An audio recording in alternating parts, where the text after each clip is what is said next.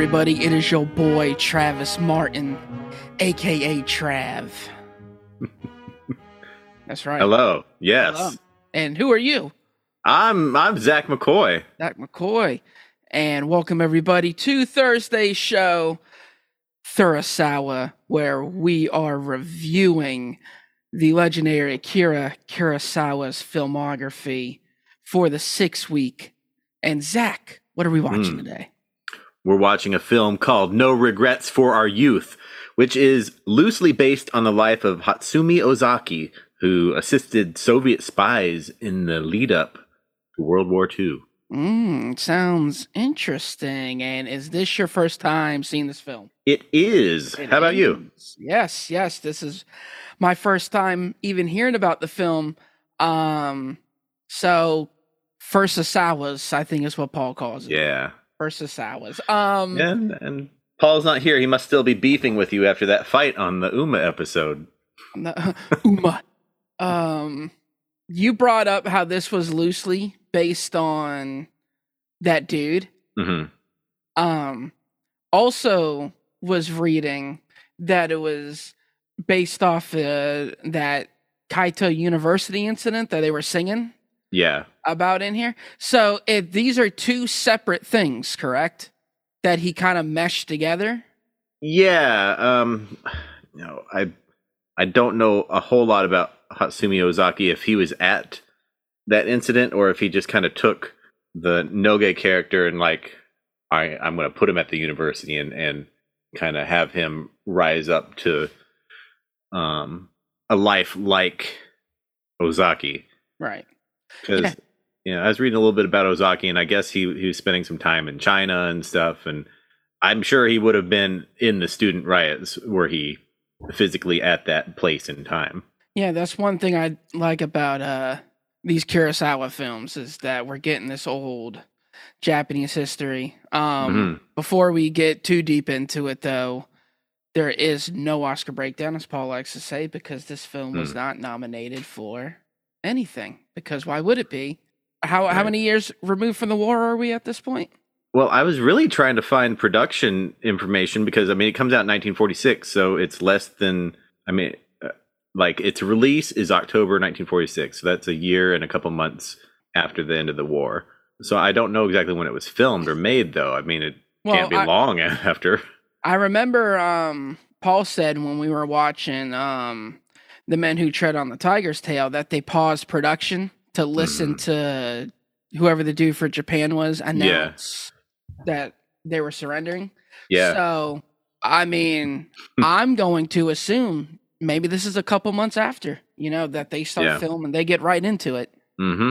So and you know i didn't really know a whole lot about you know, the the censors you know he'd been working under japanese censors and Mhm. at the end of the war america comes in and occupies and they're censoring their uh, media from 45 till 1952 so this film comes out under american censorship and mm, so th- hold on. America was censoring Japanese films?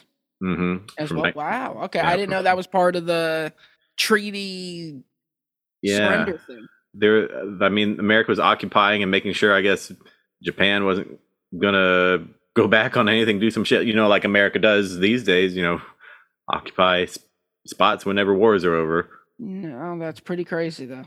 I you just don't think about it when it comes to like a film or music or Mhm. anything like that. You don't really take into account those sort of things. At least I I don't even think about it. So right right No, that's pretty cool. So yeah, we can get right into it if um you want to talk about your opinion on this because I don't think you've letterboxed this yet, so I have no idea. i have not letterboxed it i i tend to try to wait until after we record it and then i'll pop stuff up there just just because Pop it up.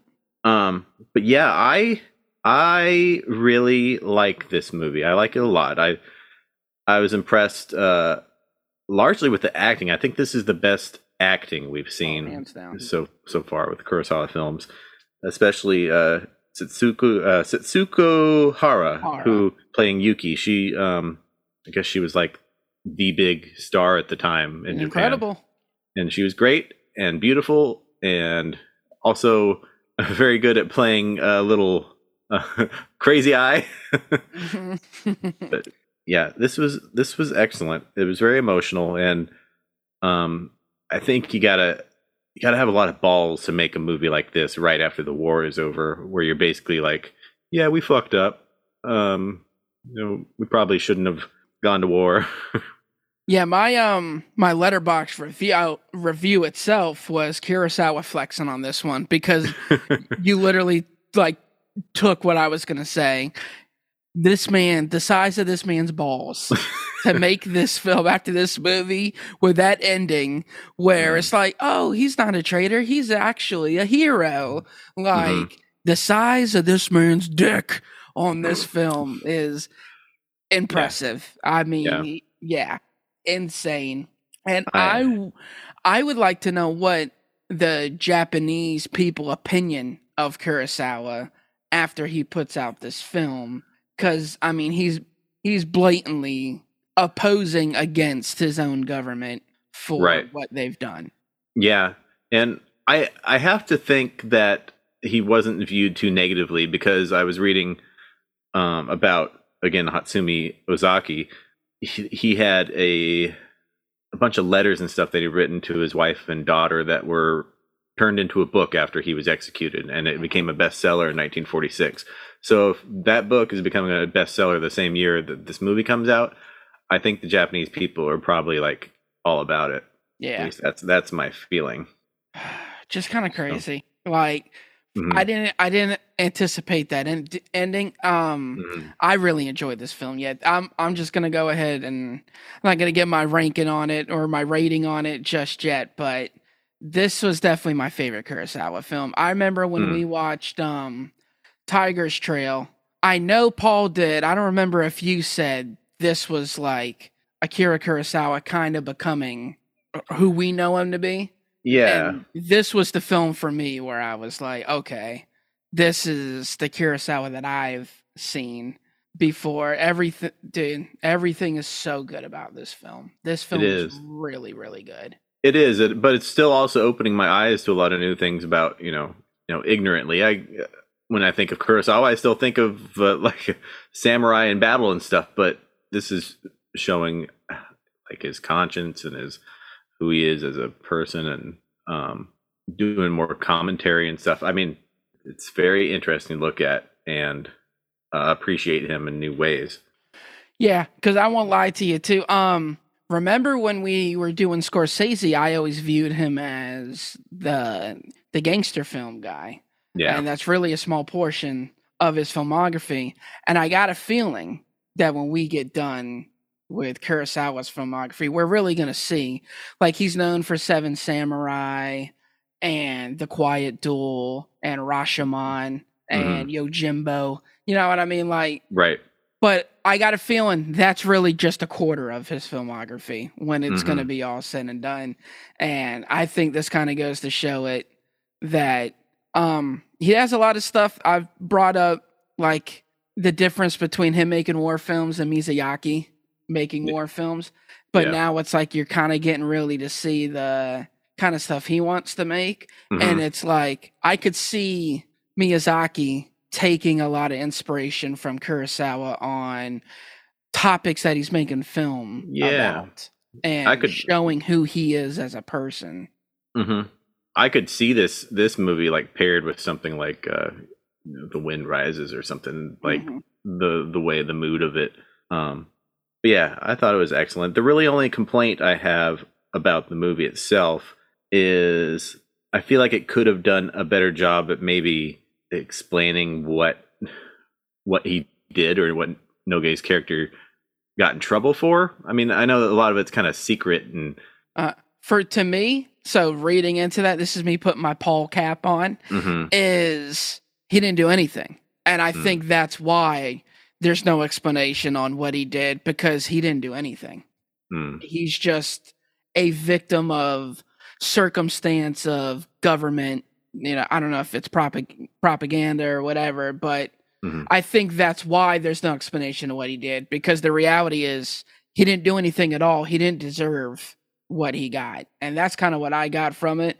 Mhm. Um, I've noticed in watching these Kurosawa films that um, he does a lot of things where he s- skips the explanation of what happens and goes like you're already in the know by Mhm. continuing to watch the film. Example for this one, it goes into she meet she meets back up with him and she's trying to convince him to be together and he's like no no no and they just keep showing scenes of her kind of being a pest in a way and Mm. then eventually they're just married and they Yeah. don't show them getting married they don't show him coming around and like it's just knowledge that you gain from quick seeing the scene am i am i making sense in what i'm trying to say here I think so. Yeah, it's just like go with it and just assume that. He does a lot of read between the lines stuff. Like he's not going to give you every single minute detail.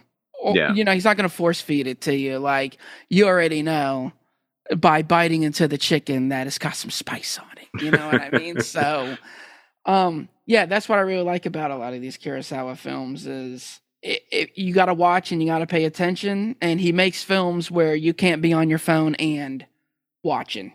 Oh yeah. Oh, yeah. especially since obviously it's not in our native language. But Right. even if it was, if you look down for a moment, you're gonna miss something because he doesn't give you every single step. Sometimes he takes a leap, and if you're not paying attention, Right. you're like, "Whoa, how did we get here?" Absolutely. Yeah, but um, yeah, my only complaint is I thought the pacing was a little slow. Um, that could have been a little tighter, but Yep. and she was kind of annoying in certain parts. Like she, I- she kind of annoyed me a little bit, but maybe that's intentional, intentional. So I think so. I mean, she's not enough kinda- to turn me off from her completely. Like I Right. hate her, Right. but you know, just she is kind of annoying. And Yeah, she's a little bratty, especially early little- on. Definitely a little bratty and but I like the turnaround. I love the ending of, you know, she goes back to her family and she's kind of like I actually like to be part of the working man working on the field and I'm going to go back to my deceased husband's family and I'm going to go work in the rice fields. And yeah, I I like I like I like the screenplay. I thought the script was really good. Outside of like I said, the some of the pacing issues, it could have been a little tighter and cut twenty minutes for me. But yeah, I really, really, really enjoyed this film. I can't uh I can't express that enough. I really enjoyed this film. Excellent. Yeah, same here. And I was looking at some of the just. We always talk about Kurosawa behind the camera, and it's another gorgeous film. Oh and, yeah, and the the scenes where she was like, uh, they're showing her emotions by like the kind of freeze frame, and then her moving a certain way. I, I guess it's Mhm. a French technique called superimposition, which I I didn't really know what it was called, so I was looking it up. But it's interesting again to have European influence, probably something that maybe he wanted to do before, but was blocked by the Japanese censors. Right. I don't know. That, Well, that was cool. yeah. We've talked about before where they were saying a lot of his films were too westernized. Yeah, you know, because he draws a lot of inspiration from Tom Ford and stuff like that. So I could see him too having these other inspirations, seeing what they're doing over there. And and I've talked about before on the other podcast that I like what I don't really care for a lot of American films in 1940s, 1950s, but I really love British films Mhm. and 19 I I really enjoy what they're doing behind the camera around this time with British film, especially like the Pressburger stuff Mhm. like I've brought up. So I could see him finding influence in European stuff and not being allowed to do that and then now being able to really flex his inspirations and kind of do stuff. But yeah, camera was gorgeous. All the stuff and then working in the rice fields, I felt like you really could see the straining hard work that that Mhm. was. You know, like yeah, very, very powerful in expressing the kind of labor that was Right. in there. And again, this is the 1940s with no color, and Mm. you still feel your back hurts watch watching right. this stuff. Yeah, very this. Yeah, again, this is where I really felt like this man's really flexing who he is, and I'm maybe it's a good thing that um the Japanese are no longer in control of how he can make his films because if this is the path we're going down, uh, sign me up, dude. I'm here Yeah. every week to watch this. Right, especially not an imperial Japanese government that's trying to push some sort of message. hmm Yeah, So- that's it for me. I don't really have anything else. Yeah, I think that's pretty much it for me as well. You know, um, I think Paul, mm, if he were here, he would maybe have some more insight on some of the the politics of Ozaki or whatever. But again, it's loosely based. So I think like when you're talking about you know, the Noge char- character not really doing anything, I, that works for the film because it, like they said, loosely based. It's not a it's not a autobi- it's not a biographical film. Right. Um, but you know, Ozaki himself, uh, you know, I've learned all this because of this movie. I was reading, you know, some articles and looking at Wikipedia about how he uh, he was executed for working with Soviet spies and convincing them that um, Japan didn't want to fight against Russia or and Soviets, and Right. Yeah. and then they moved their military over to focus on, against the Nazis and defended Moscow. And such a pivotal kind of point in the war that I'd never heard of before. So I'm learning things, hmm and you know, love to learn things. Love to learn things. So, uh, with that being said, let's get to our worsty judgment.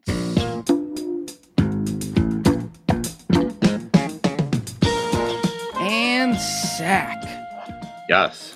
is this the worst Kurosawa film? I forgot how the what what what, what is it?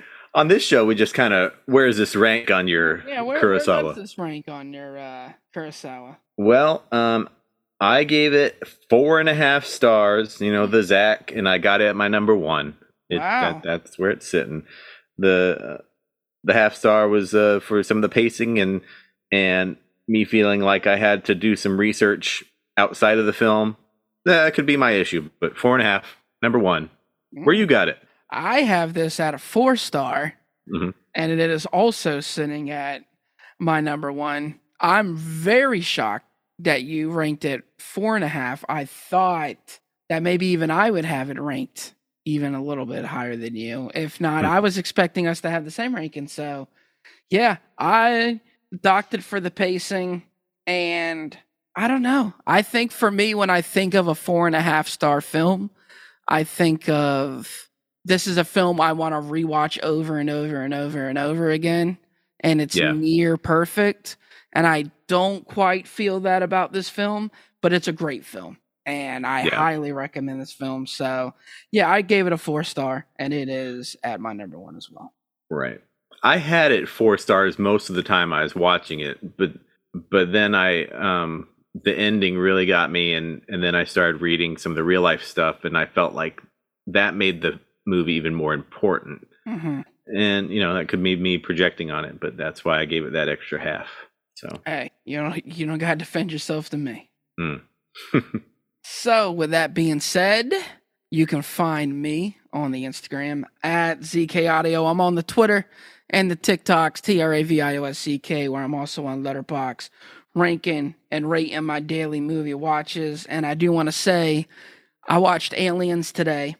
oh hell yeah. And, you know, being the Ridley Scott fan that I am, I still think Aliens is slightly better than Alien. Both are five stars for me Yeah. But I think Aliens just gets the nod.